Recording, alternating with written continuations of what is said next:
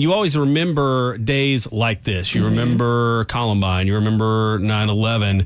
You remember where you were and, and how it felt. And, uh, and that news yesterday that Omar Mateen had walked into a, a gay nightclub in Orlando and shot 50 people. He's described as mentally unstable, mentally ill. His ex wife said he was abusive. Uh, and that he had a lot of rage in him, uh, not just to homosexuals, but to black people, to women. Um, and, and a great quote this morning uh, someone said, y- you know, this can either define us or destroy us or strengthen us. Uh, and hopefully it, it will strengthen it, us. It definitely will. Yeah, um, to us all. I thought this was important, real quick, uh, earlier to talk to uh, someone that's in Orlando because it's easy for us to talk about it, but I wanted to get a, a perspective of, of someone that's there.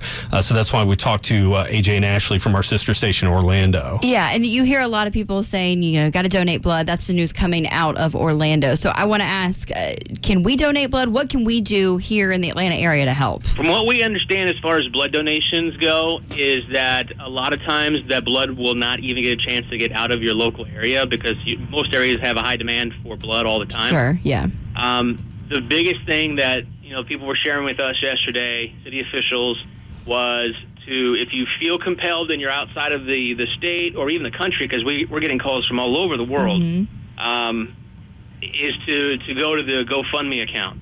Okay. Uh, Okay. And to make sure it's the legit one, because as you know, there's always people out there trying to scam people. Right.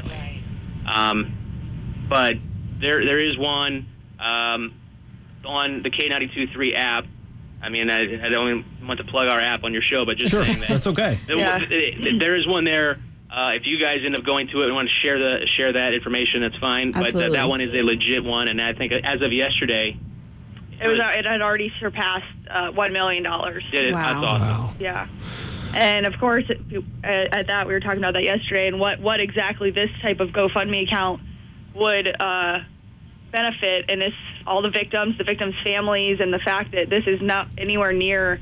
Um, just going to be a one weekend event for any of these victims that are still alive, the families that are going to have to plan the funerals, the physical therapy, the, the emotional therapy uh, that's going to take place for all of these victims. And and I wasn't even there. And I was thinking about this last night. You know, like not even being there, having this type of emotion, and what the people, the eyewitnesses, the people who escaped that event, what they're going to be living with. I can't imagine. I cannot even fathom it. No. You guys are strong representing Orlando. How how's the LGBT community? Are they feeling supported right now? I know I've seen a lot of, on the news about that this morning. Yeah, they are. They really are. And and you know what? I think in an area where there's still this is still a very uh, interesting state. You know, when it comes to people's cho- uh, their their religion, their beliefs, and what they think of others. Um, but a lot of that, and that's kind of what we were conveying yesterday, is we push that all out of the window. It does not Yeah. matter what that what they believe or what they're doing. They're a human being right now Right. and there's families who've lost their loved ones. Um, and it was interesting because in, in our facility here, we had all the morning shows from all of our stations. We had every, pretty much every ethnicity, background, faith, you know, Sexual preference. sexual Right. preference, different walks of life.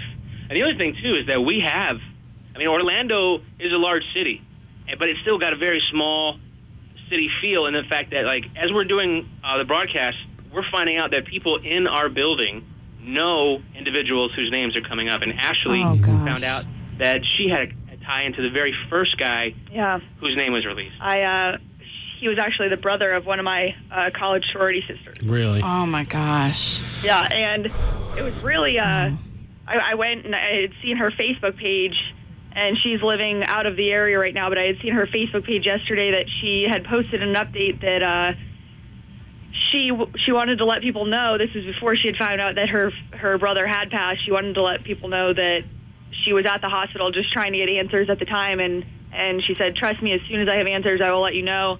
And then we and then nothing else was posted from her. Obviously, what I mean, everybody found out once the name was released, and it, his was the first one released.